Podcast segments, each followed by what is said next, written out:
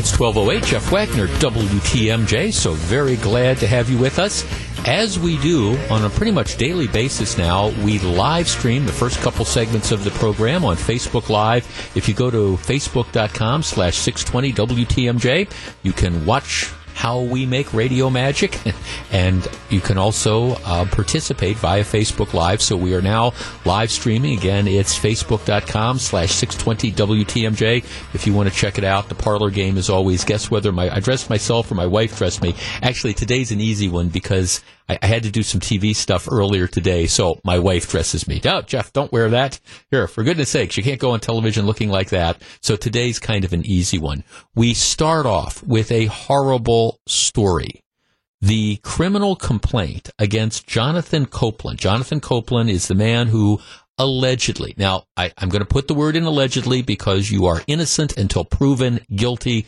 So whenever I read the allegations in the criminal complaint, assume that I am also using the word allegedly, but this is what the state says. Copeland is the man accused of murdering the Milwaukee police officer, Michael Michalski, whose um, funeral is going to be tomorrow. More details about that in just a little bit. But this is the charging document. Now, by way of background, Copeland 30 years old is what the chief of police described as one of the 10 percenters, one of the 10% of the pool of criminals who is responsible for the vast majority of crime. He is a career criminal, a lengthy juvenile record, in and out of prison as an adult, and accused while out on parole of dealing drugs. See, this is what kind of started this all. He's on parole or what they call extended supervision. In May of this year, he is charged with dealing heroin. He is a fugitive on those charges. The police are looking for him. All right. Here's the criminal complaint. Uh, this is what they alleged. Again, I have the charging document in my hand. I will read you a portion of it to give you an idea of what the city, the state says happened. July 25th, 2018. Milwaukee police received information that the defendant, that would be Copeland, was in the area of the 2400 block of North 28th Street in the city of Milwaukee. The defendant was wanted on an open arrest warrant for felony drug crimes, as well as on a warrant for absconding from the Department of Corrections supervision. Yeah, he's under supervision. How was that working out? Uh, detectives observed the defendant go into the residence at 2451 North 28th Street in the city of Milwaukee. Police officers, including Officer Michael Michalski, went to that location to arrest him. So police see him going into this place. Other police officers descend to again try to apprehend him. After the officers arrived at that location, they entered the residence to pursue him. The officers spent over 10 minutes searching the lower floor and formulating a plan to search the remainder of the house. The officers split up to perform the remaining search, and Officer Michalski began to ascend the rear staircase to the upper floor. All right, so rear staircase going upstairs. Officer Michalski was attired in his official City of Milwaukee police uniform and was equipped with a body camera. The camera footage shows what is in front of the officer as he slowly ascends the rear staircase. The stairs turn as they go upward, such that what is at the top of the staircase is not in view from the bottom, right? It's got a landing in the middle there. Um, instead, as the officer ascends and turns, more and more of what is above him comes into view. The footage shows that as the officer rounds the bend in the staircase and inches his way forward, a pile of clothing comes into view on the landing above him. The officer continues to slowly ascend until there is a slight movement in the pile of clothing. The camera view suddenly blurs, consistent with the officer moving rapidly to attempt a retreat. At that instant, gunshot, at that instant, gunshots ring out and the camera view goes black as the officer falls onto the camera. Another officer was descending the back staircase to the rear door when the body camera records multiple shots being fired from above. So uh, again, now somebody has not only shot the one officer, but they're shooting at another one. The officer turns. His camera then depicts Officer Michalski laying motionless on the stairs to the upper floor. The investigation, I'll paraphrase the next part, um, reveals that he was shot in the head. Um, and they also, again, the, the, the pattern indicates he was shot in the head from behind. All right. During the incident, uh, two other officers were outside the residence in the rear. One of those officers heard the shots from inside. He then saw a window screen above him get pushed out of a window. He saw the defendant, this would be Copeland, lean out from inside the window, point a gun at one of the officers, and shoot at the officer. The officer outside returned fire, who um, then pulled his body back into the house. The officer saw a gun get thrown out of the window onto the rear lawn. The defendant was heard yelling that his hands were up and not to shoot him. The firearm that the defendant threw out the window was recovered and found to be a 45 caliber Hi-Point semi-automatic pistol. The gun was in a lockback position and the magazine was empty. Let me translate what happened. He executes the one police officer, fires at other police officers, runs out of ammunition, and then and only then gives himself up. Um, again, based on the physical evidence, the locked upper door, pile of clothes, the body camera footage, they believe that the defendant ran up the stairs to avoid police, became trapped on the landing because police were below him and an upper door was locked, silently hid for over 10 minutes on the landing, and ambushed and shot Officer Michalski as the officer began to close in. And again, they, they, they believe he shot him from behind. Um, shortly after the shooting, while the defendant was being transported by arresting officers, he said to another detective words to the effect of, They got me for murder, I shot him. In addition, while being transported to the hospital by police officers who were wearing guns on their waists, the defendant spontaneously told one of the officers, I will take it off your waist and put one in the back of your head, too. This, this is the man who is now charged with first degree intentional homicide in connection with this, this shooting. And uh, as you heard during the news, they just set bail in the amount of $1.5 million, which, again, it, does anybody think that he, he should ever be out on the street? But that's another story as well. This is about as horrible, in my opinion, and, and brutal. This was essentially an execution. This was somebody hiding in a pile of clothes waits till the officer is unsuspecting and is uh, not looking and, and, then executes the police officer. He then attempts to shoot and kill other police officers and surrenders only after he's out of ammunition. At that point in time, hands go up. Oh, oh, you've got me. All right, our number, 414-799-1620. That is the Accunet Mortgage talk and text line. And again, we are live streaming facebook.com slash 620-WTMJ. Here is my question, and it is a sincere one. In Wisconsin, we do not have the death penalty for any sort of crime.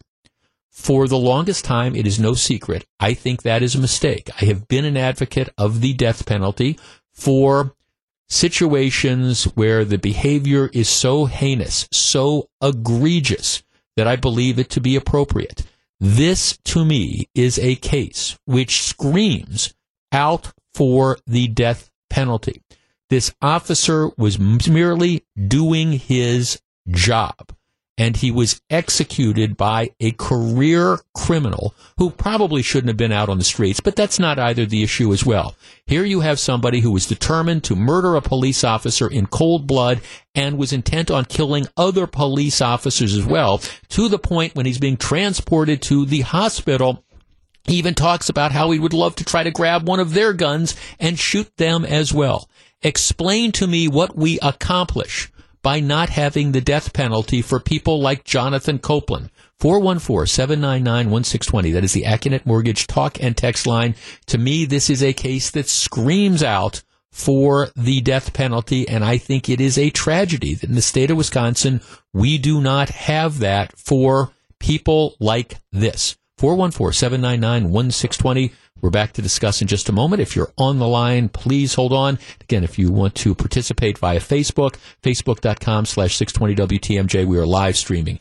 I think this is a case that cries out for the death penalty. Am I wrong? 1218, Jeff Wagner, WTMJ. 1221, Jeff Wagner, WTMJ. You knew that this was a, a bad, this, the murder of the police officer, you knew it was bad but until you actually see it in black and white, the allegations of what this Jonathan Copeland, a career criminal, what he did, how he hi- apparently hid under a pile of clothes, waiting for the Milwaukee police officer to pass him, shot him in the back of the head, then tried to kill other Milwaukee police officers before surrendering after he was out of ammunition. I mean, seriously, is this not a case that screams out for the death penalty? And my answer would be yeah. 414-799-1620. Let's start with Patty in Greenfield. Patty, good afternoon. Good afternoon, Jeff. You know, this is absolutely disgusting. First, I want to say, seriously, my heart goes out to their family oh and oh friends gosh. and everyone for this dear man that lost his life that's doing what he's doing. And we don't, the law enforcement people, whether they're, you know, the paramedics, the firefighters, the police officers, they do not get the just that they're deserved. And I also want to throw teachers into that also, because we're putting so much money into our jails and taking care of these. I'm not going to say any bad word on the radio, but Right. pieces of Whatever, whatever, right. I mean, waste no of name. waste of space. And that Yeah, Jonathan it's a waste Copeland was a career criminal who, you know, had essentially had been committing crimes since he was a juvenile, escalating in severity. We kept putting him back out on the street, and now a police officer is dead. That's just yeah, what happened. When's the next one going to happen? You know, when's the next one going to happen? They have to do something, and we, whoever's going to be, you know, whether it's the sheriff and, and the police chief, I know we all have to band together, and we need to do something to change this. We have to. You know, um, I used to work at Froedtert Hospital, and they used to all come there to get taken care of. You know, we give them their medicine, we give them their meals. We have to make sure that they're taken care of. Look at these families; they're going home without a loved one. So something has to be on the books. We need to take that money that we're taking care of these thugs, and we need to put it to our law enforcement and our teachers. Well, thanks for the call. I That's we appreciate. No. I mean it, it, it is. It, it's and what is so very frustrating about this is again.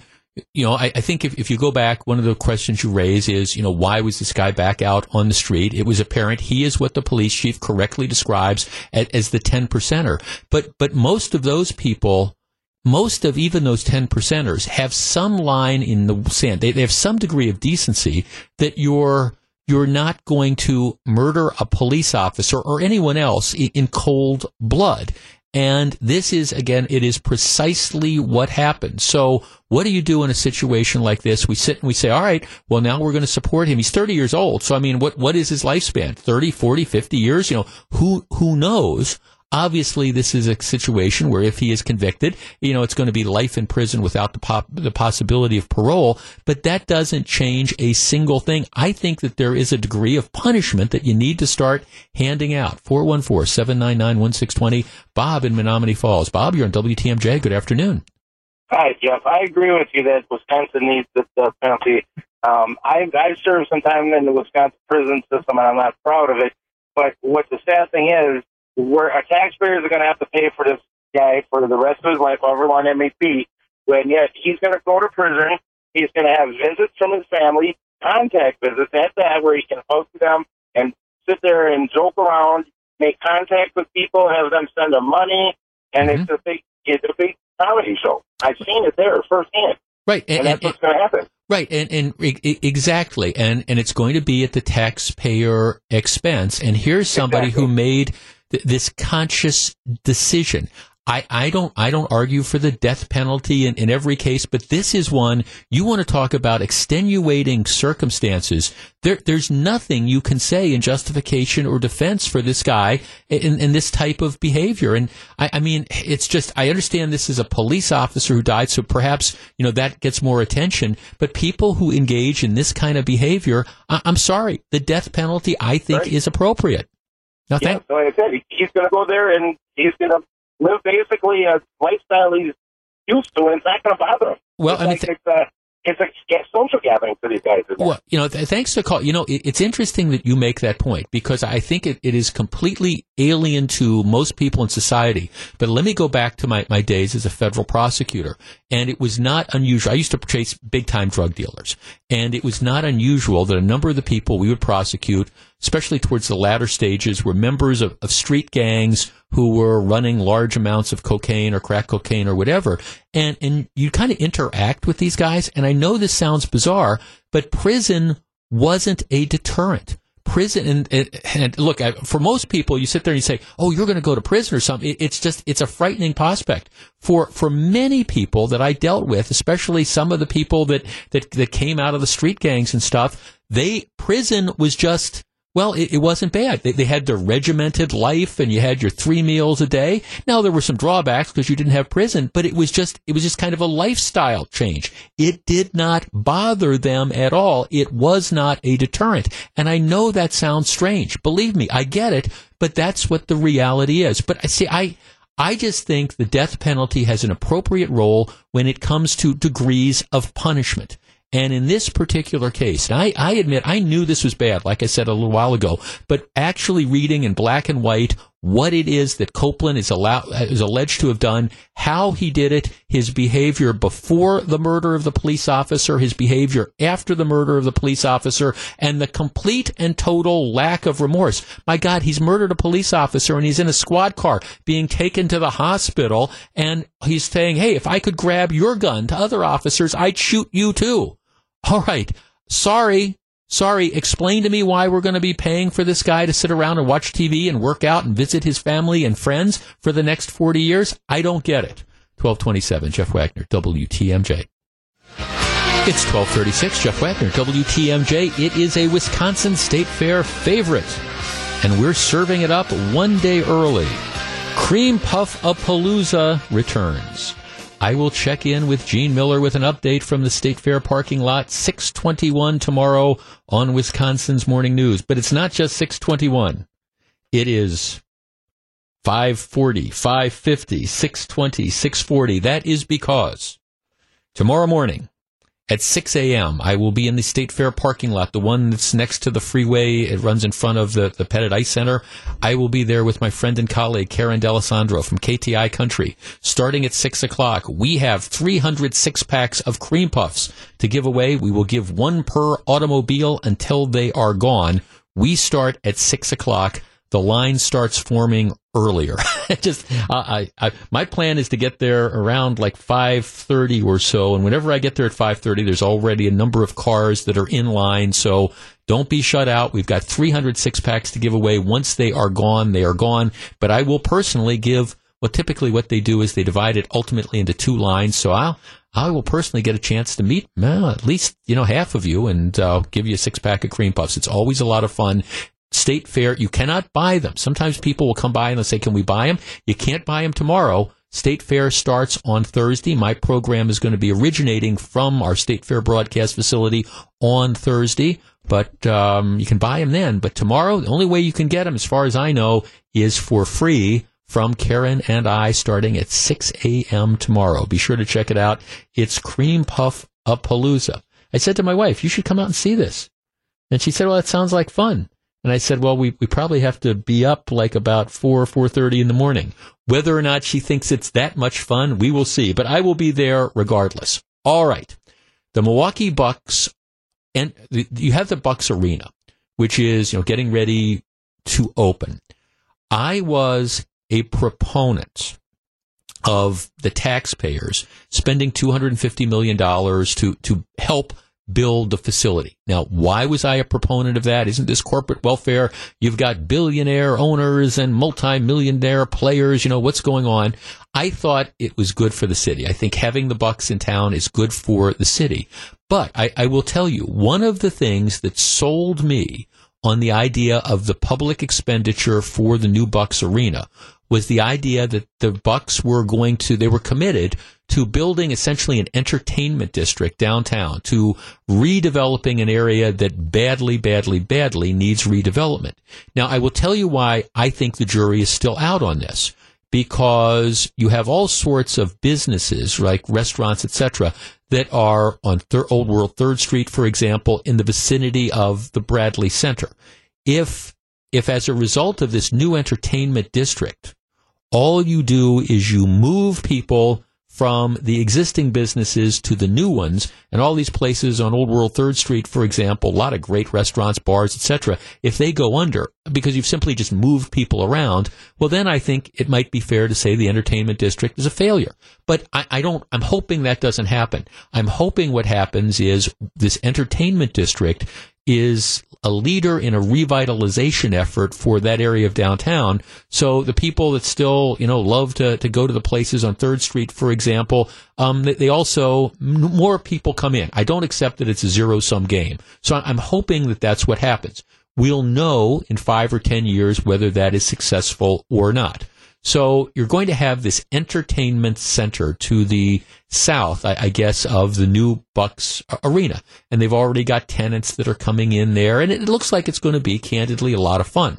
Well, the Milwaukee Bucks have decided, and they've made the announcement today, that they are going to make the entire area non smoking. Now, typically, what happens at these facilities is that they're, they're, they're generally non-smoking. Think about Miller Park.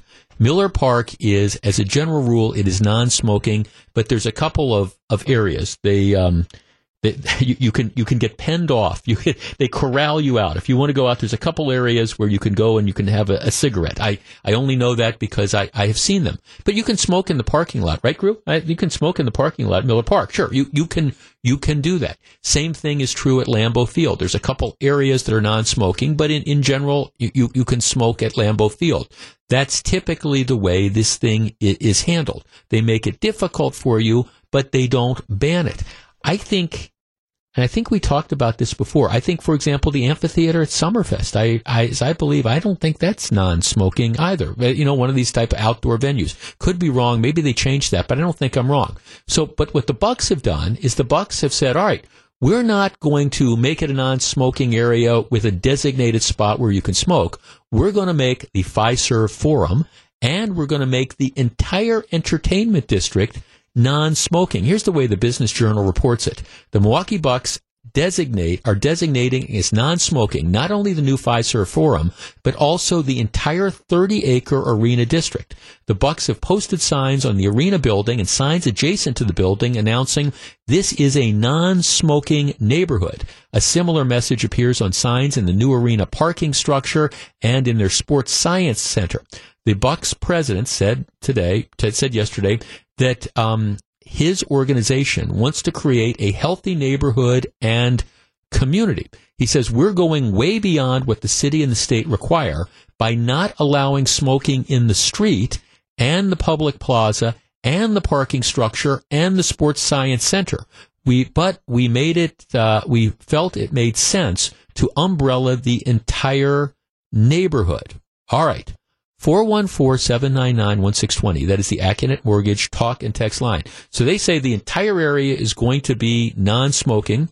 One of the obvious questions is, well, how are you going to enforce that? And they said, well, first of all, we're going to try to over communicate. We're going to tell everybody you can't smoke. But then, you know, we're, we're going to have security people that are, that are there and are going to say, no, you, you can't. Now, I mean, ultimately, I think what they hope happens is that, you know, somebody lights up a cigarette and the security person comes over and says that's not allowed. I think it's going to be a surprise to some people and perhaps there's a learning curve because generally speaking, I think people are used to smoking cigarettes outside, but the Bucks have said the entire area is going to be non-smoking. Are they going too far? 414-799-1620. That's the Accunet Mortgage talk and text line. Are you glad that they are doing this? Are they shooting themselves in the foot? Are they going to lose business? Is this an overreaction, a politically correct move? Is it a problem if somebody wants to have a cigarette in an outdoor area? Should they accommodate smokers like a number of the other facilities do? Are they going too far or are you glad to hear this is what they're doing? I'll tell you where I come down on this and we'll discuss in just a moment. What do you think? 414-799-1620. That's the Accunet Mortgage Talk and Text line. It's 1243. This is Jeff Wagner. If you're on the line, please hold on. 1246, Jeff Wagner, WTMJ. All right, text line, phone lines, everything exploding here. Ray on the south side says, I don't know how the Bucks can do that since the place was built with taxpayer money and they are discriminating against smokers. Mike in Waukesha says, smokers are a slim minority now. This can only help serve to promote the area to families. I'm all for smokers' rights, but if you want to go to a Bucks game, bring a nicotine patch just like when you go on planes. Um, another text: If they're trying to make a healthy environment, then they'll need to ban alcohol, ban alcohol and fatty foods too. Steve says, "I'll be the first down there to have a cigarette. What are they going to do to me?" All right, four one four seven nine nine one six twenty. Mark in New Berlin. Mark, you're first. Good afternoon. Oh my God, I'm a non-smoker, so something inside me does like this, Mhm. but it is totally ludicrous. Who died and made Peter Feigin king of Milwaukee? I mean, these the Bucks is not are is not a successful franchise. The Packers do not do this. When people drink, they smoke. It's it's it's just common sense. I mean, these Bucks are just, this Bucks organization now with these billionaire owners with the B are just they, they think they own the city. Well, I mean, their, their idea is we are trying to create a positive, healthy environment. We've got this 30 acres. We don't want people's good time spoiled by, you know, somebody on the square sitting there and having a cigarette. put their energy towards a safe environment first. You know, if you if you enjoy a cigarette, who the heck cares? My Oh. heart surgeon that operated on me smokes. I mean, Okay. you know that's that's just life. Well, know, I mean, I mean- thanks. No, it, I mean, thanks for calling. No, I mean, it, it, it, it is interesting. Now, again, I'm, I'm going to take some calls before I tell you where I come down on this. Um, but I mean, my perspective is I, I am a, I am a non-smoker. I, I don't smoke. Um, I, I used to have cigars years and years ago. I haven't had a cigar in just ages, and I don't intend to, to go back. Um, but at the same time, all right. I mean, for, for if an individual business decides we want to be, you know, now the law says you have to be non-smoking, that's fine. But typically, you at least accommodate smokers to an extent. The Bucks say we're not going to make that accommodation. How do you feel, Suzanne in Whitefish Bay? Suzanne, you're on WTMJ. Hello. Hi, um, I'm in favor of this um, decision. I think it's a bold move, and it's surprising. But um, I remember being surprised when they said no smoking in restaurants or no smoking in bars, and and I think it's a direction that we now becoming a more health conscious society. We are becoming that type of society. We care about our health, and we care about supporting it. I, I think it's a brave move, and I think it's a smart move, and I wouldn't mind if more areas did mm-hmm. adopt that sort of position. From a business perspective, let me ask you this. From a business perspective, is it a smart move? Because you do have a, a certain segment of of the population who are are smokers. And I, I think smokers understand nowadays you can't smoke in the bar, but I think people are used to being able to go outside or go into designated areas like at Miller Park or at, at Lambeau Field or whatever. Do you risk alienating a part of your fan base by doing this? I'm not really concerned about alienating a fan base in the same way that people who were running bars or restaurants, people didn't stop going to the bars. They didn't stop going to the restaurants when this happened. It, for a business move, um, I think it's a bold move, and I think it's a smart move, and I think it's a trend that I hope will persist and, and grow.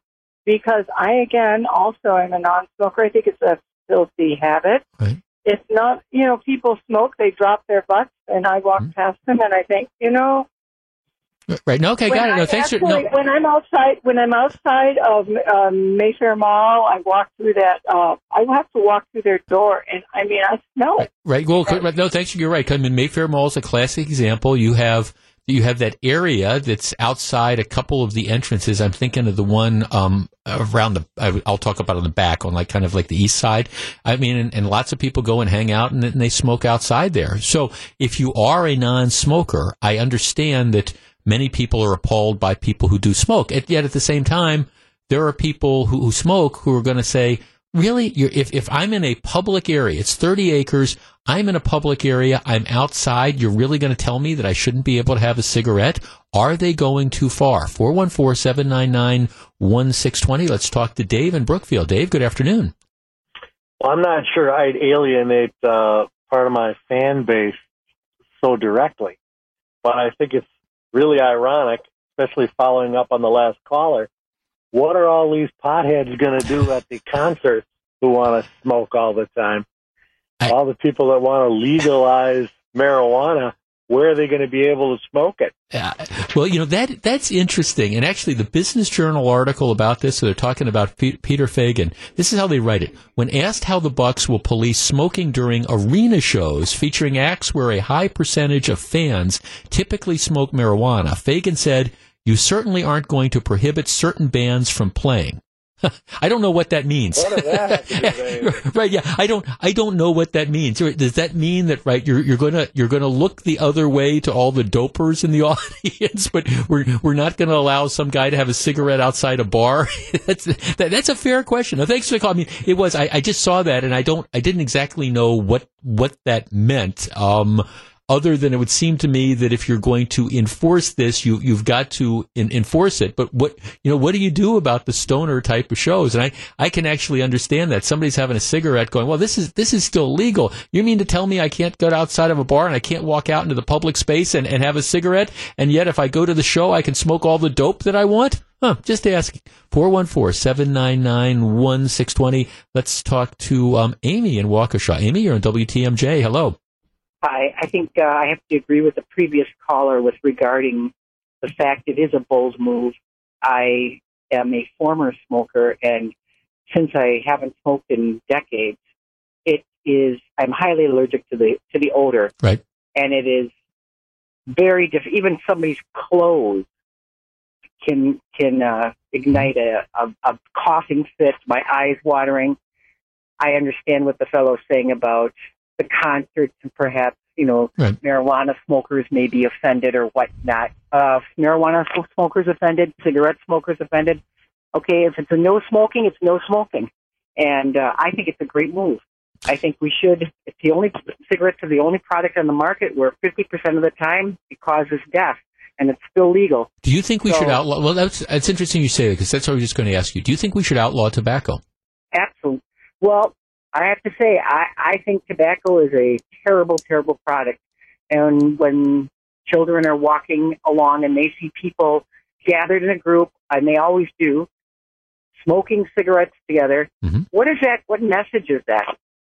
And Um, I mean, it's with anything that's a bad behavior. Okay, so my question is: Do you think we should outlaw tobacco?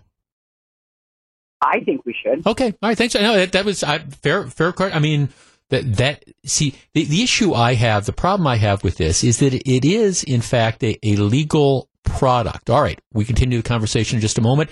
Twelve fifty four. Jeff Wagner, WTMJ. It's 108. This is Jeff Wagner. So Brew, who's producing the show today and always. The trading deadline, the non-waiver trading deadline is coming up in two hours.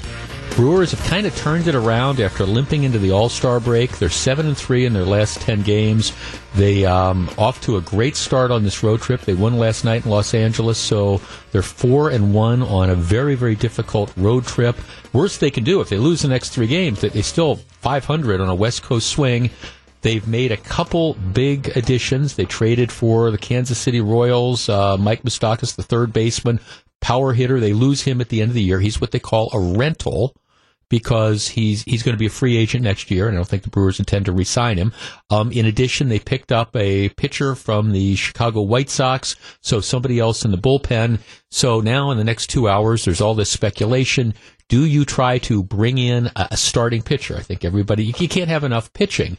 The problem, of course, is for the, the pitchers that are out there, there, there's not that many that are great that that are left, and the ones that, that might be that you could control for a couple years, they, they want some of the top two or three of the Brewers prospects. So, Grew, if you're David Stearns, do you make a move? I mean, do you get rid of a, a couple of their young pitching prospects like Peralta, who pitched yesterday, or Corbin Burnes? No, you don't. Me neither.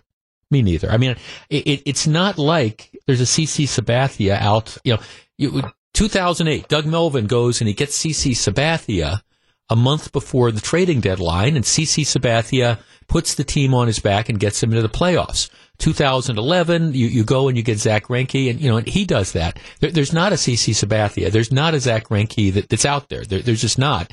I'm not sure anybody that's out there is noticeably better than what they have. And if you expect the Brewers to give up you know, one or the two, one or two of their, you know, top prospects, including two of their pitchers that are already on the major league roster, who are going to be around for five years, or the second baseman of the future, who's one of arguably perhaps going to be one of the best hitters in the game. You, you can't do that. Now, if you can make a trade, and I think what the Brewers have done so far is that they, they've gotten some pieces without giving up players that were a huge part of their future. You know, they, they sent Brett Phillips to Kansas City, and everybody likes Brett Phillips. I, I had a chance to interview him, I think, two years ago. And, um, great, you know, great, great guy, but he was blocked. He's not going to play. They don't have space in the outfield, so he he was blocked. That that was there. So I mean, okay, you you hate to give up a good player like that, but some of the the premier players, uh, uh, candidly, if if it's going to take there's not a CC Sabathia. There's not a, a Zack Greinke. Um, and I think, you know, you got to be really careful. The idea of giving up, you know, somebody that can be a huge difference maker in the future for somebody who might come in and, and pitch five or six times this year and, and may be good or may not be. I, I, think you just, frankly, I don't think you do it. So, and David Stearns is a really smart guy, and I don't think he does it as well. All right. Here is my question. This it, it is it is politics. There, there's no question about it, and it's kind of the silly season. But my question is: Is this a cheap shot or not? All right. In two weeks, the primary election, by the way, is two weeks from today. Milwaukee County voters, and I no longer live. I, I live most of my life in Milwaukee County. I do not live in Milwaukee County anymore, so I don't get to vote. But the Democratic primary voters, the people who vote in the Democratic primary in Milwaukee County, and the election is two weeks from today. By the way, just let me remind people about how the open primary system in Wisconsin works. You do not have to, in advance, in, in some states, you have to declare, you have to register as a Republican or you have to register a, as a Democrat. And based on your registration, that determines whether you vote in the Republican primary or whether you vote in the Democratic primary. In Wisconsin, we have an open primary. You can vote in whichever primary you choose, but you can't bounce back and forth. So, for example, if you wanted to vote in the Republican primary, you lived in Milwaukee County and you wanted to vote in the Republican primary between uh, Kevin Nicholson and Leah Vukmir, you could do that, but then you couldn't vote in the Democratic primary for Milwaukee County Sheriff. You can only either you can vote in either one that you choose, but you can only vote in in one. You can't bounce back and forth. So, in Milwaukee County, David Clarke, who was of course an object of controversy for a long time, Sheriff Clarke has resigned. He's now former Sheriff Clarke. There is a, a three way contest to replace him. There's no registered Republican on the ballot, so for all intents and purposes, whoever wins the Democratic primary in two weeks is going to win the election. And, and the two principal candidates are um, Richard Schmidt. He was on the program a while back. He's a career law enforcement guy. He's been with the sheriff's department for 32 years. He is David Clarke, was David Clarke's number two guy. But he, and I, I'm, I don't get to vote in this uh, Richard Schmidt is is a career law enforcement guy. He's the guy that, that made kind of the trains run. He was not the guy that was out there when Sheriff Clarke was doing the stuff that he was doing. He was the guy that was responsible for keeping the day to day operations of the sheriff's department going. And since he took over as the acting sheriff, what about a year ago or so? I mean, I think he's done a, a pretty good job of of doing what we expect the sheriff to do, which is administering, you know, running the jail, running the freeways, you know, providing that degree of law enforcement. He certainly hasn't been a, grandstander, all right, which is what you would expect from somebody who's been in law enforcement for 32 years. He has the endorsement of Chris Abele.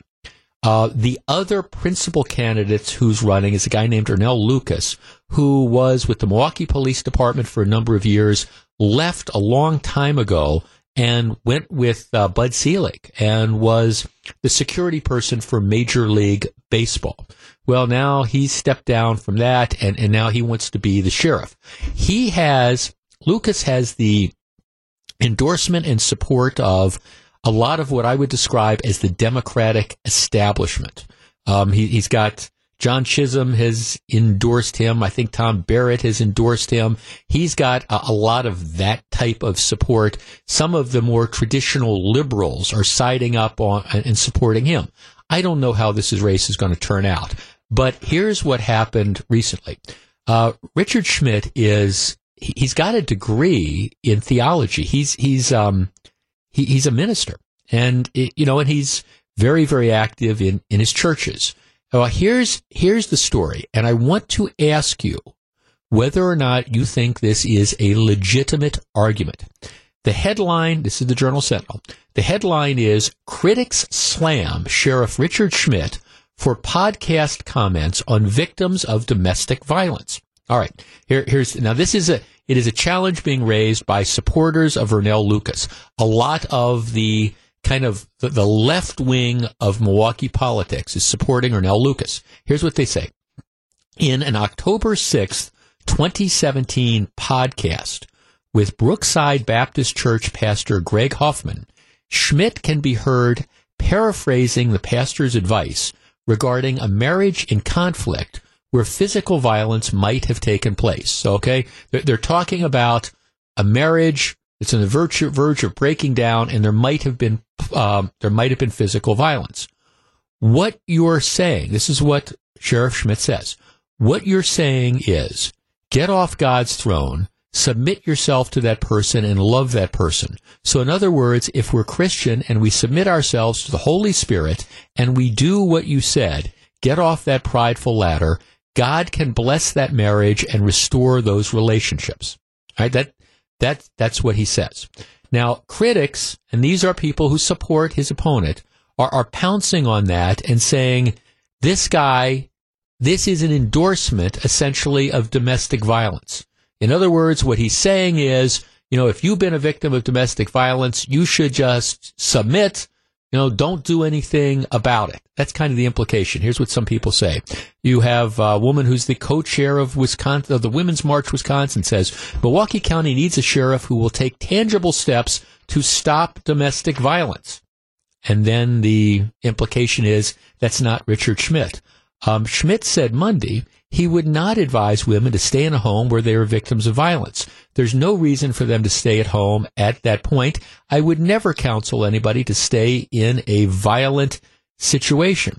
After a domestic violence victim gets out of a residence safely, then reconciliation can take place if both individuals are willing to work it out. So that, that's that's what he says. I, I wasn't encouraging people to stay there and end up getting beaten up, but I'm saying that all right, there, there might be a hope and a way to save some some marriages. You know, and that's I think it's probably consistent with you know uh, I think his his theological upbringing. All right, so this of course has created a huge series of discussions. Again, you've got um, let's see. Voces de la Frontera, that's the folks who push for the illegal aliens. Voces de Frontera action director Christine Neumann Ortiz says it is cruel to advise someone for religious reasons to accept violence in a relationship. Huh. And the comments go on and on. Schmidt says they're trying to politicize my religious beliefs. Okay, 414-799-1620. That is the Accunet Mortgage talk and text line. Is this a fair criticism? Is the acting sheriff of Milwaukee County really soft when it comes to domestic violence? Do you believe that he is seriously encouraging women to stay in abusive relationships and I guess what get get beaten up instead of trying to I don't know, get out of those. 414-799-1620. That's the Accunet Mortgage talk and text line. I will tell you, I, I don't interpret what he's saying to be that in, in any way, shape, or form. And I don't think there's anything you've seen in this guy's career. And I don't care who gets elected Milwaukee County Sheriff at this point in time. I'm not carrying water for him, but I think this is a cheap shot. He clearly appreciates the sanctity of marriage.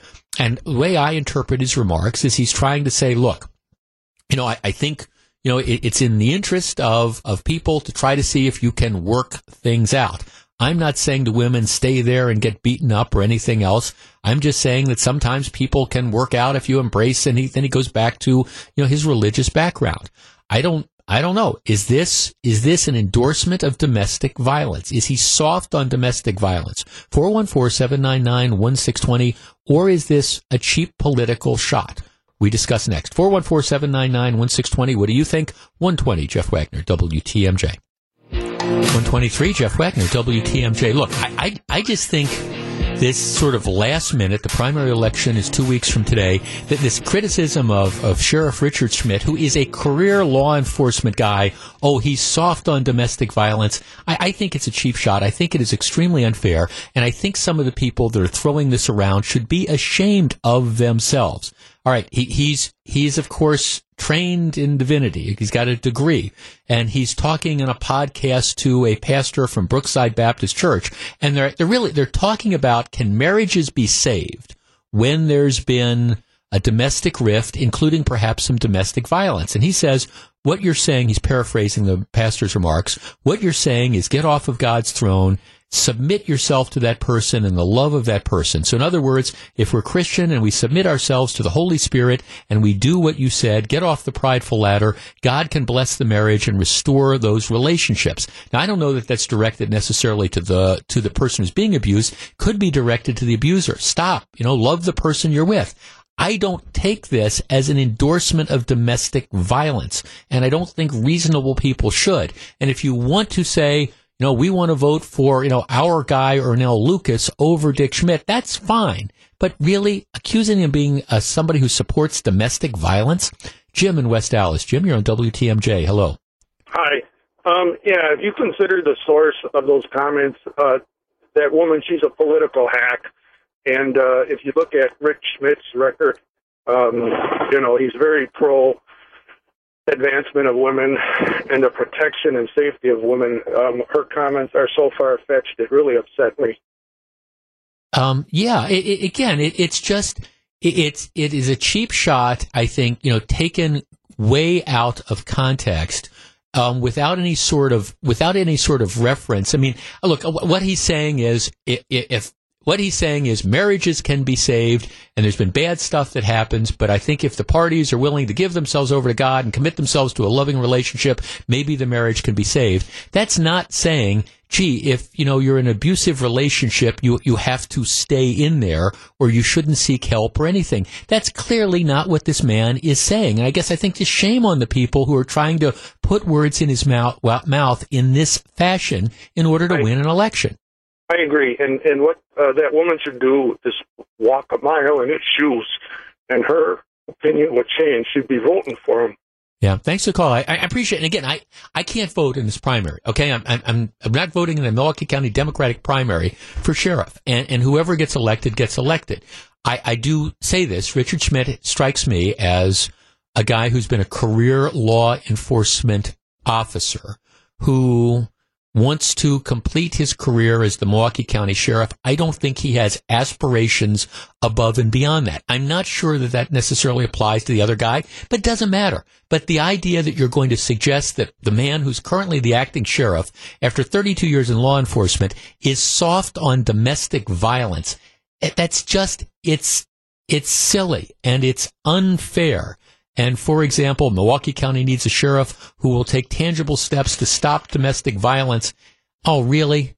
I, I, mean, yes. And you're implying that the current sheriff isn't. I mean, seriously, at some point in time, again, taking some of these issues and trying to manipulate them trivializes the very significance of, of the issue. And for people who are going to trivialize and try to politicize issues as important as domestic violence, it's their motives that I think need to be questioned. 127, Jeff Wagner, WTMJ. 140, Jeff Wagner, WTMJ, WTMJ, and KTI Country, our sister station. We are fired up to share the greatest dessert in Wisconsin. Karen D'Alessandro from KTI Country and yours truly. We will be at State Fair tomorrow handing out six packs of those famous cream puffs to the first 300 cars lined up in the Wisconsin State Fair parking lot tomorrow. The gift, the giveaway starts at 6 a.m. You can line up before that. We have 306 packs to give out. Once they are gone, they are gone. It is Cream Puff a Palooza 2018. Stop by for your chance to win.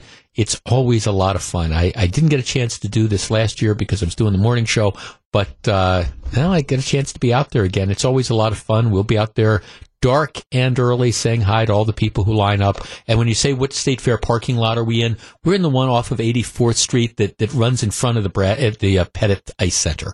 Um, so it runs parallel to I-94. That, that's where we'll be. You cannot miss it. There'll be lots of cars lined up. First 300 cars get a six pack of cream puffs. Either myself or Karen will be hand delivering them to you. All right.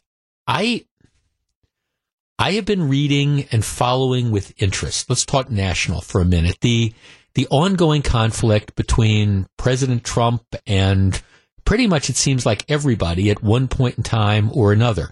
President Trump has decided for reasons that pass understanding to take on the Koch brothers, who have been some free market conservatives who've been largely responsible for financing a lot of Republican campaigns and candidates over the year. Well, President Trump is he's decided to to take on the, the Koch brothers because they have been critical of his his trade policy. So he's picking, you know, that fight. He's also decided to pick a fight with congressional Republicans.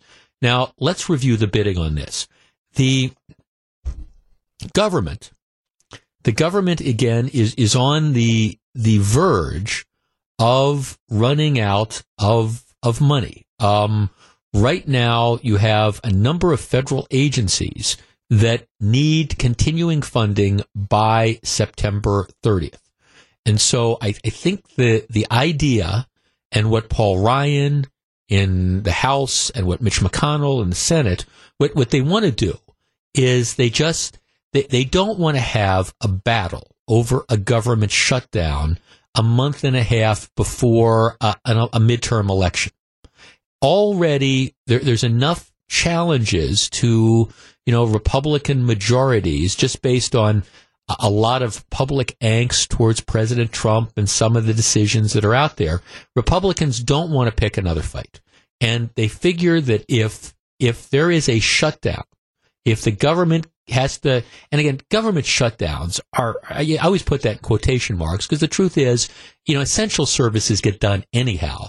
And what happens is it ends up being a huge taxpayer waste of money because even if you lay off temporarily federal employees, you inconvenience them because they might not get a paycheck right away. But every government shutdown that there has been, to my knowledge, uh, you've given people back pay. So you're not accomplishing anything. You're just essentially saying to some of the non-essential federal workers, here, stay at home. You know, stay, stay at home and, you know, sit it out for a week or two and then you're going to get an extra paid vacation. Plus you inconvenience tourists who are coming to Washington D.C. and want to go to this attraction or that attraction. It, it's just it never works out well. And in the case of the party in power, in this case would be Republicans, shutting down the government is going to not look good for them going into the election. And candidly, like I say, given everything that else is going on, Paul Ryan and Mitch McConnell and a whole bunch of the other Republicans, they just don't want to pick this fight at this time of the election cycle. All right. So in wades President Trump. Here's the story in the Washington Post. President Trump is threatening chaos to win concessions from Congress on his immigration demands, disrupting Republican leaders' carefully scripted plan to avoid a politically disastrous government shutdown just weeks before the midterm elections. McConnell and Ryan have laid out a strategy to fund more than half of the federal agencies by September 30th, punting some of the more contentious fights, such as the president's long sought after funding for a U.S. border wall until after the elections. But now the president is sending conflicting messages. If we don't get border security after many, many years of talk within the United States, I would have no problem doing a showdown, hmm, doing a shutdown. This apparently comes a week after Paul Ryan and Mitch McConnell briefed President Trump on their strategy to fund the government in piecemeal installments before the September deadline. So now the president is threatening, hey, I want this wall built. If you don't give me the dough, I'm, I'm not going to sign this stuff and we'll go ahead and shut down the government. All right, 414-799-1620. That is the Accunet Mortgage talk and text line. I think this would be crazy. I, I think it would be politically disastrous for Republicans in the House and the Senate to pick this particular fight six weeks before the midterm elections. I think it would be politically disastrous for them to do that. Also, while I think everybody appreciates border security, there are a lot of conservatives, a lot of Republicans, by the way, my hand is up in the air now, who question whether building a physical wall is the right way to spend money. So let's throw open the line. 414-799-1620. I think President Trump is picking a fight that even, that first of all, he can't win. And secondly, even if he were to win, he would end up, at least he'd end up losing. He'd be driving the Republican Party over a cliff. 414-799-1620. Is it worth shutting down the government, not funding federal agencies, all to try to get money to build a border wall? 414-799-1620. We discuss next. If you're on the line, please hold on. My answer is, is no. 149, Jeff Wagner, WTMJ. It's a Wisconsin State Fair favorite. We're serving it up one day early. Cream Puffapalooza returns. I'll check in with Gene Miller with an update from the State Fair parking lot. That's at 621 tomorrow on Wisconsin's Morning News. If you don't know Cream Puffapalooza, starting at 6 a.m. tomorrow, I'm going to be out at State Fair in front of the Pettit Ice Center, that parking lot that kind of runs parallel to the uh, I-94. First 300 cars in line Either Karen or myself will give you a six pack of cream puffs for free. Don't need a coupon. Don't need an email. All you need to show is to show up. Thank you would be nice. You know, hi Jeff and thank you would be nice, but that's, you know, we, we will be all set. Uh, and it starts at 6 a.m. We start the giveaway at 6 a.m. Some people line up a little bit earlier. All right. President Trump is now threatening to shut down the government unless he gets money for his border wall. That, of course, it's that's not the strategy that apparently people agreed to about a week ago. Um, and candidly, I think this would be political suicide to do this six weeks before what is already going to be a very difficult election for Republicans. What do you think? Dennis and Racine. Dennis, you're on WTMJ. Good afternoon. Uh, first, uh, thanks for having me on the program, yes, sir. Jeff. The first, uh, first thing is uh, he is doing it, I think, as a ploy it's to fire up the Trumpers out there that voted for him because of this uh, immigration thing. It's so out of hand right now. Uh, I'm not saying it'd be a good idea to shut the government down, but even if he doesn't get it, he's trying. That's his goal right here: is get the the, the firing up the base for the November elections. Do you uh, think? Well, what? Ha- okay, but let, us play this out. Let's say, I mean, he, he's firing up the base. He's talking tough. He's saying, "All right, I'm, I, you know, we, I, I'm willing to shut down the government." Well, all right, a couple weeks now pass. He's not going to be able to get the funding for the wall because a lot of Republicans don't want to go along with that. D- does he actually shut down the government? That's going to be good. That's going to be a good question. yeah. I, I think I almost think he might though. You know, Donald Trump, he might just he go go to shut it down, even if he doesn't shut it down. Either way, it's just he's just trying any way to fire up this visa. That's one thing he kind of lost is the the law. I mean, one point billion you know, doesn't. I don't think he should build, you know, the coast to coast wall right. over there. But you know, at least a stronger security. Man, these people are just coming over here like flies. Well, well uh, thanks. For, well, I mean, I, I think. I mean, obviously, I think you're right. And the president, the president has decided that immigration is a winning issue for him, and it's a winning issue for Republicans in the House. And I, guess I, he appears to be serious about wanting to have that funding for the the wall. I understand all that. I guess I still think though it's it's fine to to try to gin up support from your base and get them enthusiastic. It's another thing to take us to the brink of a government shutdown where clearly it's going to be the president and it's going to be the Republicans in the House who, who are going to, and in the Senate, who are going to be saddled with the blame for this if it goes on for week after week. Let's talk to John in Wautoma. Hi, John. You're on WTMJ. Hello, Jeff. What do you think? Well, I think I couldn't disagree with you more. I think it's about time that somebody takes a stand and to shut the government down if that's what needs to be. Things have to get done. Congress keeps kicking the can down the road, and they're going to keep it up, keep it up, and keep it up. He said it the last time. He's not going to sign another one of these bills. And I guess we've got to say, at least for one thing, he's a man of his word. okay, well let, us play. A politician that actually does what he says. That, that's kind of a rarity. Okay, so let's all right. Play this out with me, John. All right, you you know September 30th rolls around. The the House and the Senate have passed continuing resolutions to keep you know the, the, the government operating. President Trump says it doesn't have the money I want for the wall. I'm vetoing this. Boom. I, I'm not going to sign it. And then, then the government shuts down and then people's social security checks get delayed and federal workers aren't processing things. And it's a story day after day in, in media because no Democrats will vote for this. Is isn't that just risking electoral disaster for the Republicans who are running for election in six weeks? Well, yeah, you take a calculated risk, but maybe you'll just find out that the government just isn't that essential. That's the big thing. The government isn't that essential. These people aren't that essential. Maybe we realize we can do a lot away and do without a lot of these government people. Maybe that's what the thing that they're all afraid of.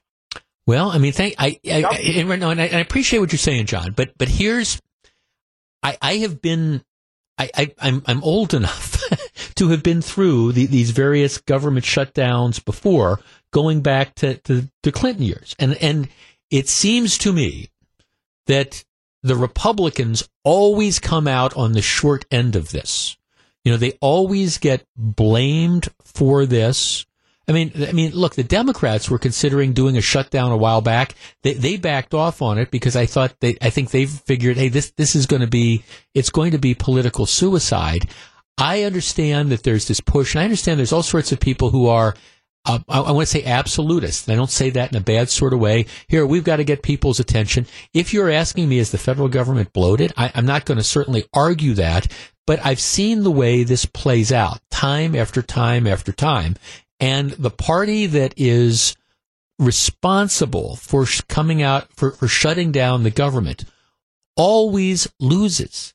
Just always loses. And I guess I'm just trying to be pragmatic about this. Do I think we've got to figure out what we're going to do with immigration? Absolutely. The fact that, you know, we've, we've allowed uh, our, our whole, our immigration laws to sit in limbo for a long time now, not just the last year and a half, but the last 10 years or the last 15 years, I, I think is appalling. At some point in time, I, I think you got to move forward on, on this stuff. I don't disagree with it. I'm just saying using a government shutdown as the wedge to try to force this issue, I think is bad politics in the short term. And Republicans have enough issues and enough baggage that picking this particular fight with the president or vice versa, to me, it, it's a tough one. It's just a flat out tough one. And it ends up being a loser.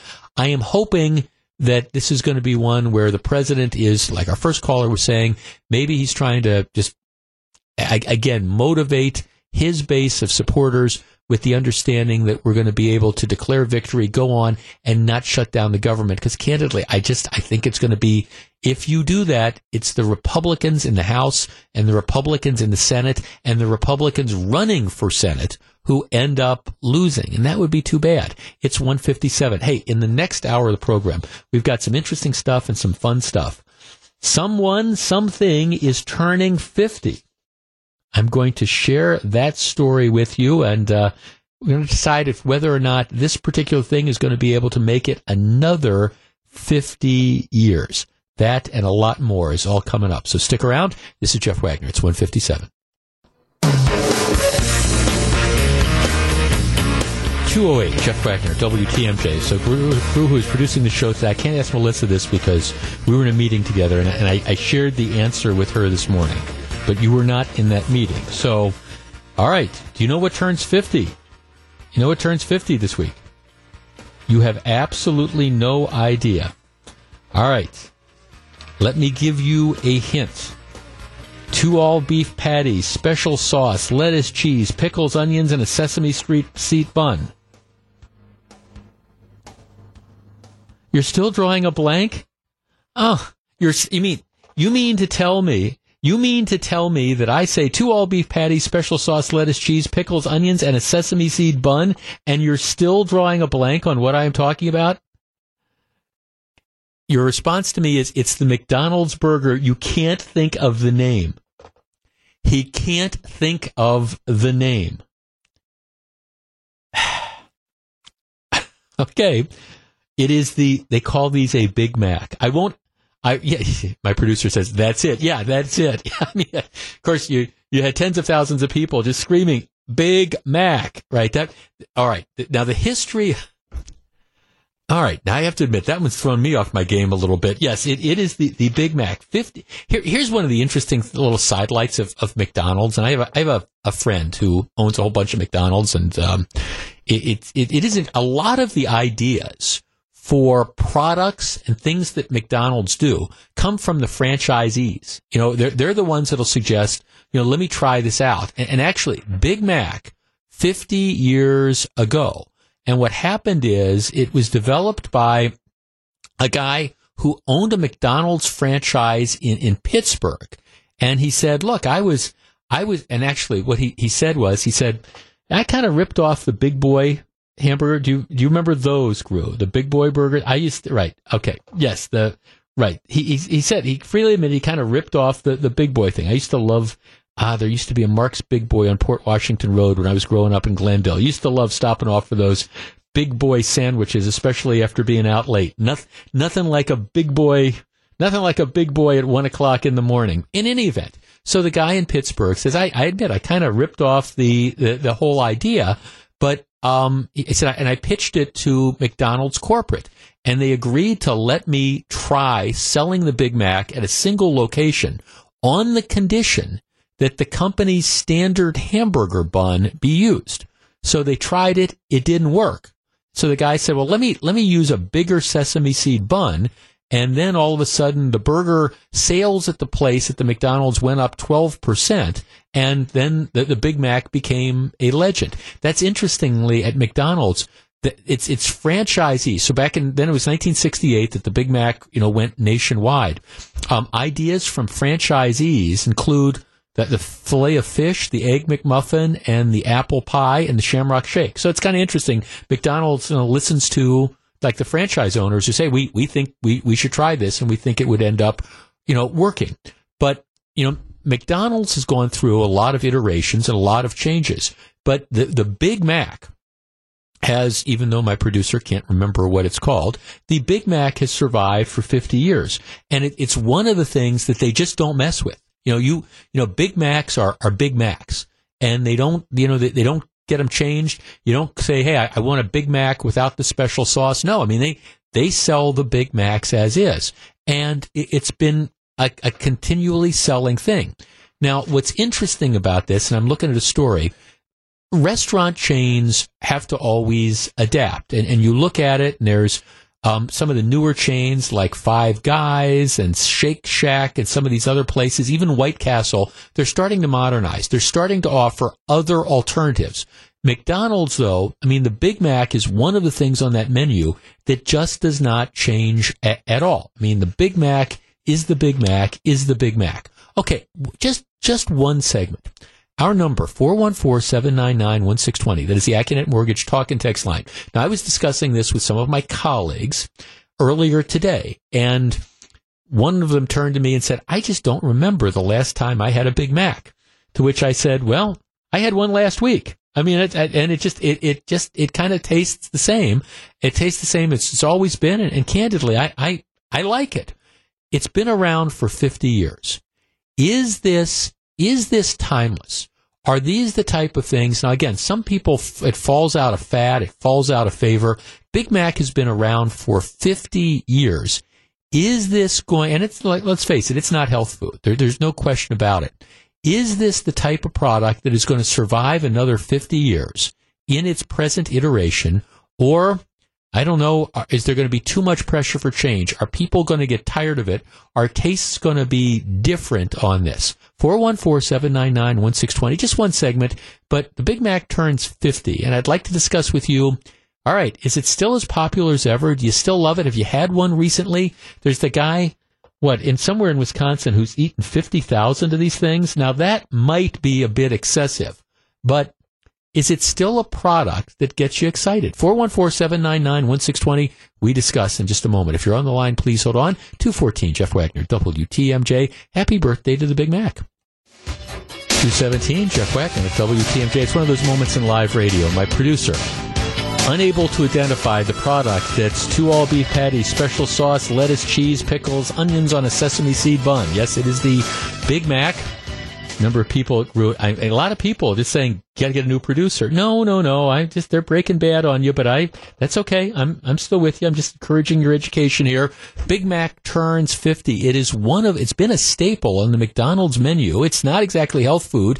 It is Restaurants have to change, even restaurant chains. They have to change, they have to adapt. There's something about Big Macs, though, that have kind of caught on in the national consciousness. Will they continue to be around? Cindy in Thiensville. Cindy, you're on WTMJ. Hello. Hi. Hi. I just wanted to comment. Um, you know, the Big Mac's been around forever, like you said. And I know it's popular with so many people, even though it's not a healthy choice. I'm in my early 60s back in the day, um, my mom would take us. There were five of us kids in our family. We would go to the dentist. Our treat after was we got to stop for lunch at McDonald's and pick whatever we wanted to have. Of course, we had the Big Mac, we had the apple turnover, right? Um, things that haven't changed, like you said, in 50 years. And for me now, I know there's healthier choices by far, and we all know how bad the Big Mac is for you. But when I choose, if I do choose to have one, and I do from time to time, um, I do it because it reminds me. It takes yeah. me back to that time. It, you know, it's uh, it's melancholy. It, well, it's nostalgic. Uh, yeah, I you know I don't a lot of times because it's a lot of times if I go through a McDonald's or, or any of like the burger doodles, it, it's something I'm going to eat in the car on the way somewhere. And the Big Mac, you really can't eat while you're driving, you know, at least unless you want it all over your clothes and all over your car. So the, times, like when I got one a week or two ago, I was going home with it. I was going to sit at the table and eat it. So it, it had that appeal. But you're right. I think there is this huge power of nostalgia to it. It takes you back to, you know, another time. And, and if you're of a certain age, we all remember that ad, you know, two beef patty, special sauce, lettuce, cheese, pickles, onions on a sesame seed bun.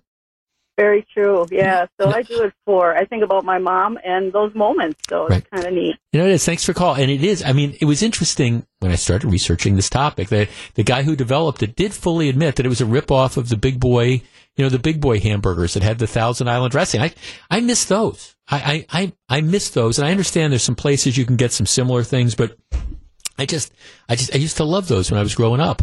Michael on the north side. Michael, you're in WTMJ. Hello. How you doing? Good. What do you think? You know what? Here's what it reminds me of. In college, they had a thing in 1973, and all you had to do is you had so many seconds to say it. all beef patty, special sauce, lettuce, cheese on a sesame seed bun. Pickles, onions on a sesame seed bun. Yeah. Right. So what? Yeah. So every day we would go and get us a free a free one in, in college in Whitewater. I went to school in Whitewater. Uh-huh. But then the other thing is that I was listening to you say that somebody else invented that, right? Right. From from uh, a franchisee. Right, it was a franchisee in Pittsburgh who came up with the idea and then sold McDonald's on, on letting them do it at the McDonald's places. Yeah. Right now, I am a I am a stockholder in McDonald's, but here's the other thing. So did the apple pie. Right. Do research so did the fish fillet. Yep. That yep. came from somebody else too. You yeah. Know? So what I'm saying, it, it, and I think it's going to be a staple for a while. You know, you'll get some people that do something, some some some companies that do something, and it'll go away and it'll come back.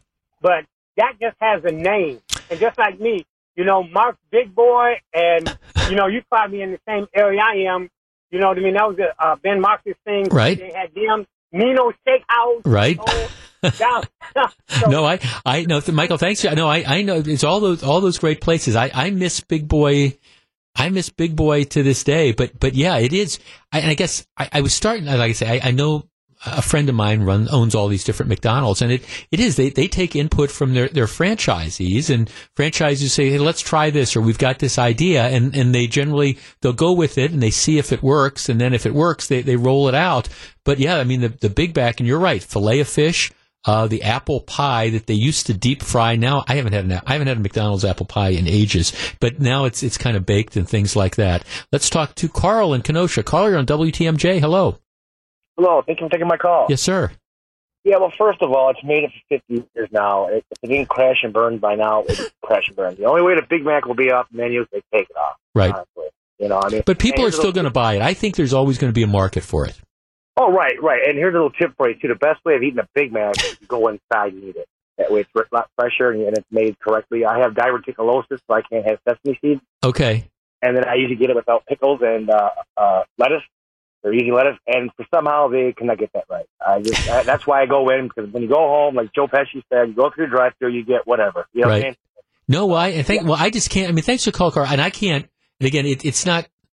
It, it okay. You can you can order a hamburger, you can order a cheeseburger, you can order a double cheeseburger, a quarter pounder with cheese or whatever, and you know you you can. If you're careful, you can eat those in the car without slopping all over yourself. I, I'm sorry, I'm just not good enough to drive and eat a Big Mac without getting it all over myself and all over the car. In any event, that's your trivia for today. You know, impress your friends and your family tonight at dinner. Say, hey, Big Mac, it's 50 years old this year, invented by a guy who owned a McDonald's in uh, Pittsburgh, and they kind of fought him on it before realizing what a success they had. Yeah, and it is the guy in Fond du Lac who eats one a day. I am not encouraging you to do that. One every once in a while, I don't think that's going to be a problem. It's 223, Jeff Wagner, WTMJ. 226, Jeff Wagner, WTMJ. President Trump loves tweet, and his latest target is special counsel Robert Mueller. Steve Scaffidi asks, is that a good strategy for the president? Steve shares his thoughts. Tune in, 9.35 a.m. tomorrow. All right, one of the, the big national stories is Paul Manafort is going on trial today. He's going to be tried, he's being tried in, in U.S. District Court in Virginia. He's being tried on, on charges that it's essentially tax evasion. Now, who is Paul Manafort? Because I, I, I think we need to back up. He was Donald Trump, President Trump's campaign chairman for several months. He took part in the infamous meeting at Trump Tower that brought Donald Trump Jr. and Jared Kushner, the son-in-law, together with the Russian attorney who had promised incriminating information about Hillary Clinton. Okay, that that's that's his connection to that. But this trial has nothing to do with Russian collusion or meddling in the elections or anything else. Manafort, it's essentially it's a bank fraud and a tax evasion trial. Manafort in Virginia, he's accused of failing to pay taxes on millions of dollars he made doing work for a pro-Russian political party in the Ukraine between 2006 and 2015. So it's a tax evasion case. They allege that um, he had, instead of taking the money that he earned, this is the allegation, and paying taxes on it, he had the money wired to foreign shell corporations and then sent to him as loans. So he, he's avoiding taxable liability. He apparently is accused of lying about having offshore bank accounts, according to prosecutors. Um, but he nevertheless was using those bank accounts to buy expensive properties, fancy clothing, and, and antique rugs. He's also accused of lying to banks about his income, bank fraud, and his debt in order to get millions more in loans after this Ukrainian party lost power in 2014. So, you know, he was getting a bunch of money when all that went south. They accused him of, uh, again, making false statements to banks to get loans when what he was really doing is he was using one loan to pay off another loan and things like that. Typically in these types of cases, it, it's it's a paper trail type of case, and the numbers are what the numbers are. Manafort was apparently on the federal authorities' radar for a long time, which does make you wonder why, in the universe of people, that if you're running for president, you could choose to be your campaign chairperson. Why, why President Trump and Donald Trump reached out to, to get Manafort in? Because in all honesty, I see. I don't. I don't think people are going to view this one way or the other. If if he somehow beats these charges, and it seems to me it's probably tough to beat these charges, people are going to view that as a huge blow to the Mueller investigation. Similarly, if if he gets convicted, people are going to say, "Oh, this is the first one of the dominoes starting to fall, or the second or third. You know, Trump is in a lot of trouble." I honestly don't see this as being either way. Um, Paul Manafort was a guy who was on the radar of authorities for a long time. He seems like a shady operator when it comes to reporting stuff. And again, in these type of cases, it's it's a paper trail. There's either you either earned money that you paid taxes on or you didn't. You either earned money that you sent to bank accounts or you didn't. I mean, it's just, it's one way or the other. It's not one of these things where you say, oh, gee, I had no idea that I had that $10 million and I put it in the bank account. Imagine my surprise. It's, it's, in some respects, sometimes these paper cases can be complicated, but at the same time, there, there's a paper trail one way or the other. I obviously don't know if he's going to be convicted or not. Based on my experience, when you hear charges like this, it, it sounds like he doesn't need a good lawyer. It sounds like he needs a good judge or a good jury because typically when the government brings these kind of cases, they, they have the goods. Does that mean anything big picture for President Trump? I don't see the connection other than after he was engaged in a lot of this behavior, he landed, you know, in the Trump orbit for a little while. So I, I think, you know, there's going to be a lot of people that read a lot into either an acquittal or conviction. My advice would be no, I think this trial kind of stands on its own. And matter of fact, prosecutors are already saying they don't think the name word Russia is going to even get mentioned in the trial. I think Paul Manafort, my sense is, is he's in a lot of trouble. Does that mean that Donald Trump is in a lot of trouble? Well, I, I don't see that necessarily either. 235, Jeff Wagner, WTMJ. Another late night in Los Angeles as Travis Shaw and the rest of the crew battle it out with the Dodgers. Jeff and Lane have the call. Our Brewers game day coverage starts tonight at 835. By the way, the, the non-waiver trading deadline. What that means is 3 o'clock today, less than 25 minutes. The, the trading deadline the unlimited trading line deadline ends. After that, trades can be made, but what happens is you have to put a player on waivers, giving all the teams a chance to file a claim for them. Um, so makes it much more difficult to orchestrate claims because you have to expose the players to waivers. Uh, but another half hour. For that half hour, there's no waivers. You don't have to fool around with anything like that. A lot of speculation as to whether the Brewers are going to do something or not. I candidly hope they don't jump into anything. I don't think, I hope they don't panic. I don't, I hope they don't overpay for someone by giving up some of the significant prospects. So far, I think they, they've gotten some great deals on the, in the trade market. And even if they don't do anything else, I think the team is well positioned for a playoff run. I'm not sure that there's really a game changing, say, pitcher that's out there. And if it really involves mortgaging your future, and I'm talking about one of the top couple prospects because they've got some really good prospects, including some that are on the major league roster now.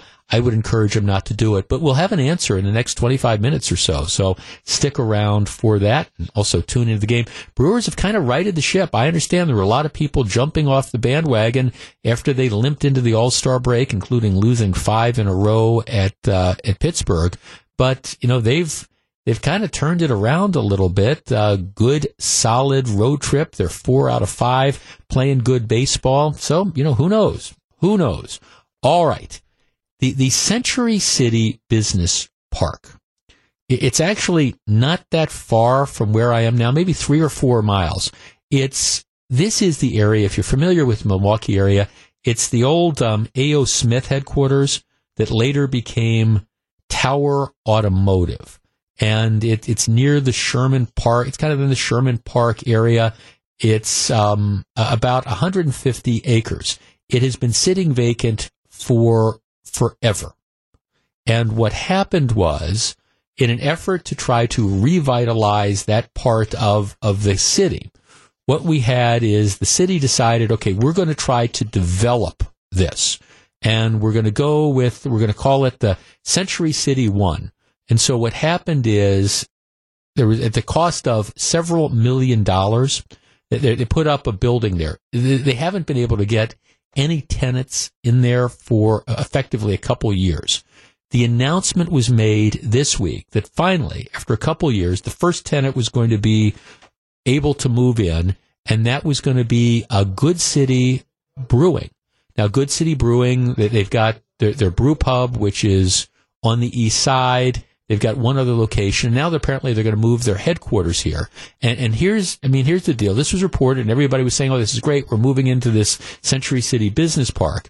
Well, Journal Sentinel, um, Tom Daykin has a story saying, "Well, okay, yes, they are they are moving into the business park, but but here's the deal: the city of Milwaukee, in order to get them into the business park, is taking a loss best case scenario of probably four hundred thousand dollars.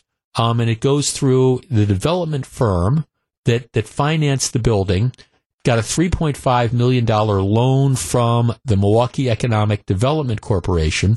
Then there was another four hundred thousand um, dollars that was that was put in by you know another company as well. And the purchase price, well, what it is is Good City is going to assume some of the outstanding debt, but the bottom line is the city loses about four hundred thousand dollars, best case scenario, and it could be worse if the, the deal if it goes through and then it ultimately proves unsuccessful. It, it could be it could be worse. But it right now they're selling it for what appears to be a loss of about four hundred thousand dollars. Mayor Barrett, to his credit, has been aggressive about trying to get development into this area. Those efforts, this deal notwithstanding, have largely failed. Despite the fact that you have other areas of both Milwaukee County, like Oak Creek, and even the city of Milwaukee, you know, the, the, the area around Potawatomi, the Menomonee Valley, that we've done a good job of bringing development into. This, this area outside of Sherman Park, the Century City area, is arguably you know, one of the areas where you need economic development the most because you've got a lot of unemployment issues and things like that. So you'd love to find it. But they tried to get Amazon there. Amazon isn't coming there. And the mayor is saying this needs to be a priority. But the problem is it's, it's difficult to get to. You know, there's the freeway. It's, it's probably about a mile and a half to two miles off the freeway on Capitol Drive.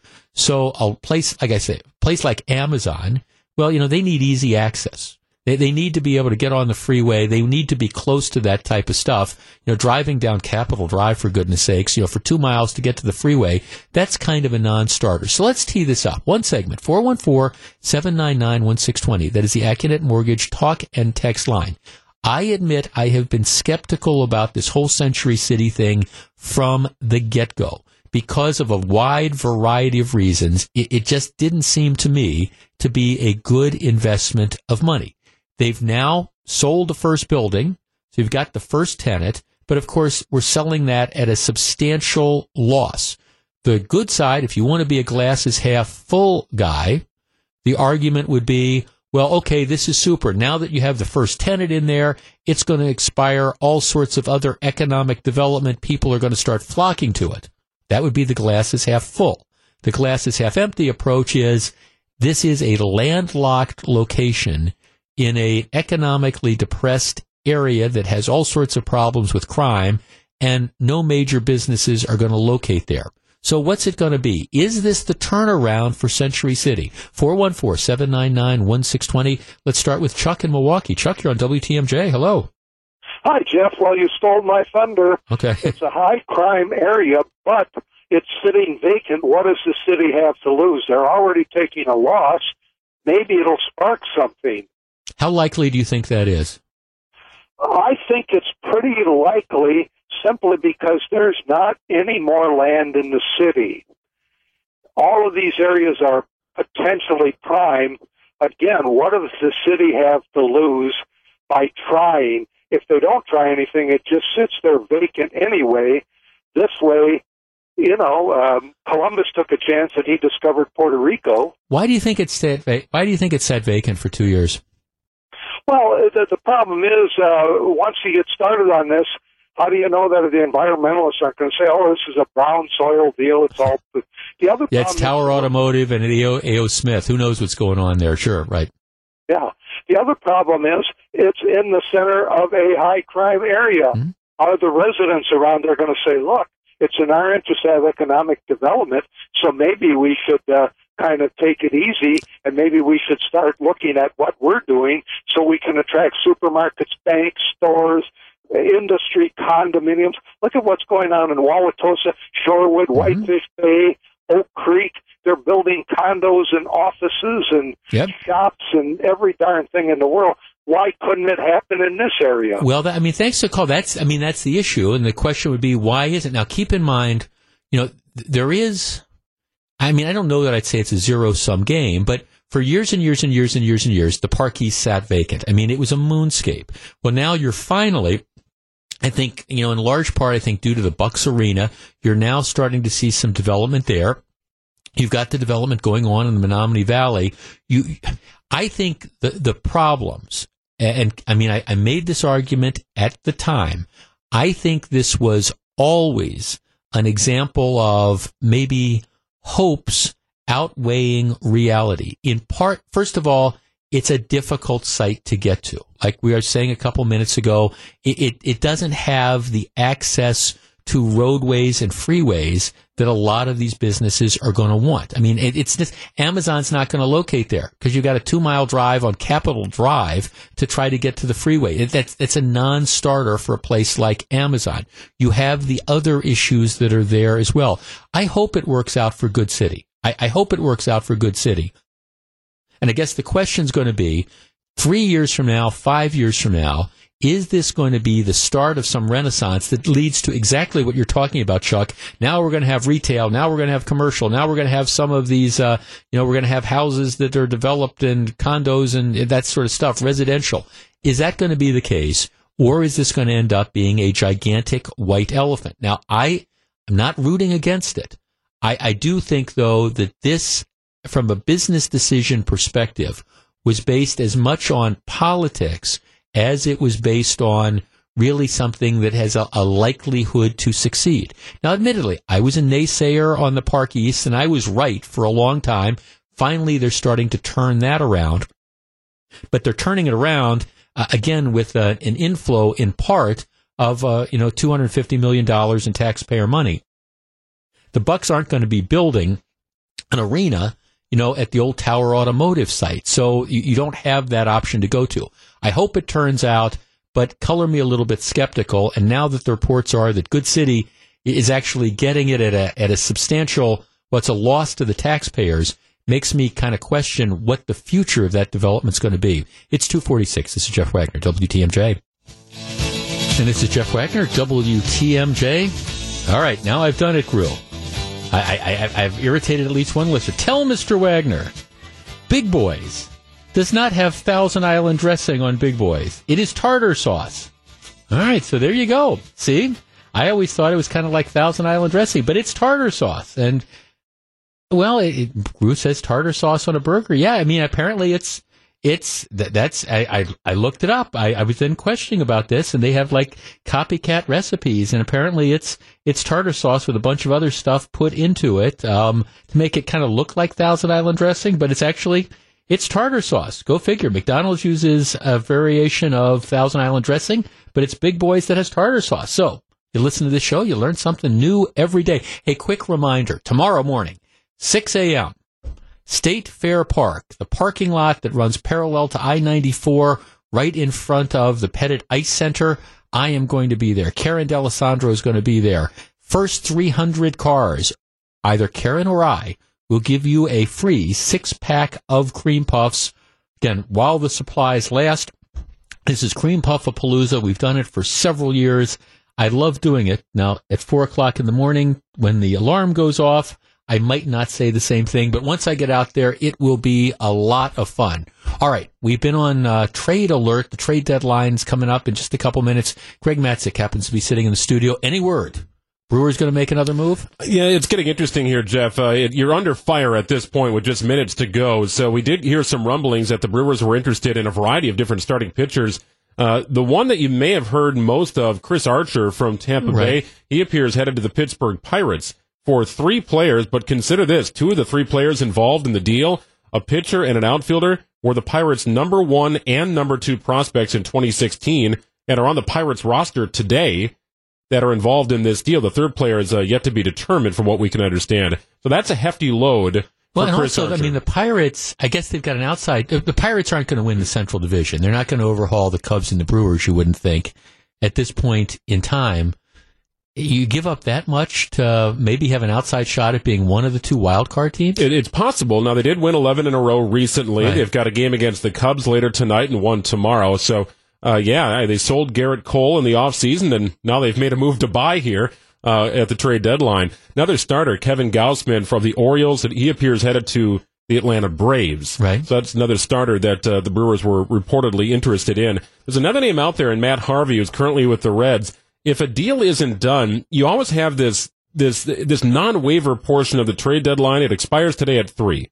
After that, players can still be acquired, but they're subject to waivers where right. they could get picked up by any team with a better record than the Brewers first. Right. Now you have a month to acquire a player between uh well I, today at 301 and until the end of August. If you acquire a player in the next month, they are eligible for postseason play. If not, you've got no luck having him on the postseason roster. So Trade deadline at 3 o'clock today, but the Brewers could still acquire talent beyond today. At the same time, though, I mean, for example, when they made the CC Sabathia trade 10 years ago, they, they did it early on. They did it well in advance of the trade deadline, and the deal was we want to get this guy on and producing. At, at some point in time, bringing somebody on, let's even a starting pitcher, where you're only going to be able to get five or six or seven starts or whatever it is, it, it, it diminishes the value. And and is there? There's not a CC Sabathia. There's not a Zack Greinke on on the on the market right now, is there? No, the, the starting pitching market was uh, somewhat eaten up in the offseason during the free agent period. And really, those guys are more names than they are anything else. Jake Arrieta's having a, a pretty good season for a good Darvish, Phillies team, though, but you know he's he's been awful. That, has been a mess, and Alex Cobb has been worse. But in Gausman and Archer, the two guys I mentioned, what David Stearns, I'm sure, really liked about both players is that they're under team control for right. two more years. So that's a way that a GM can look at the present while also looking ahead and not ignoring the future. Having key, uh, team control, I think, is is key for any GM looking to buy, but also understanding that you've got to build and uh, not totally deplete your system. So that's why I think David Stearns eyeballed these two players you know, Harvey was a guy who was with the Mets and then he was let go by the Mets. He was picked up by the Reds. He's been kind of okay. Just okay. Right. Yeah, I he's think not a game changer. No, yeah. he's a little more name brand than he is needle right. mover. You know what I mean? And it's not to say he couldn't help. He's got postseason experience. Uh, but if somebody's asking for one of their top line players, like the pitchers like Peralta and Burnes, who on the major league roster now, who they clearly view as part of the future, that's a pretty dear price to pay for somebody who doesn't necessarily, in your words, move the needle. I think they'd be more willing to move Peralta than Burnes. I, I feel like uh, if they were to acquire a starter, he may re- replace Peralta in the starting rotation, while Peralta has still got opportunities to go to the minor leagues. Corbin Burnes, I think, helps this team today in the bullpen and, and gets you out of a pinch if you need a longer relief sort of situation. I, they do not want to move him, and they do not want to move Keston Hiura. The issues they've had at second base are pretty well documented, and, and the future, I think, is Hiura. I'd be surprised to see him moved in the next couple of years. He might be with the team next year. So those guys are being protected. And maybe it's why the Brewers lost out on a guy like Chris Archer. The hmm. Pirates gave up some pretty good talent. I mean, well, sometimes the they're not even prospects; they're existing talent. Right, right. And, and, I know it's a cliche, but sometimes the best trades are the ones you don't make. That's right? true. All right, we're going to take a quick break. When we come back, we'll find out what John Mercure has on his mind on Wisconsin's afternoon news. Greg Matzek continues to monitor the, the trade movement. The, the non-waiver trade deadline comes up in less than five minutes. Stick around.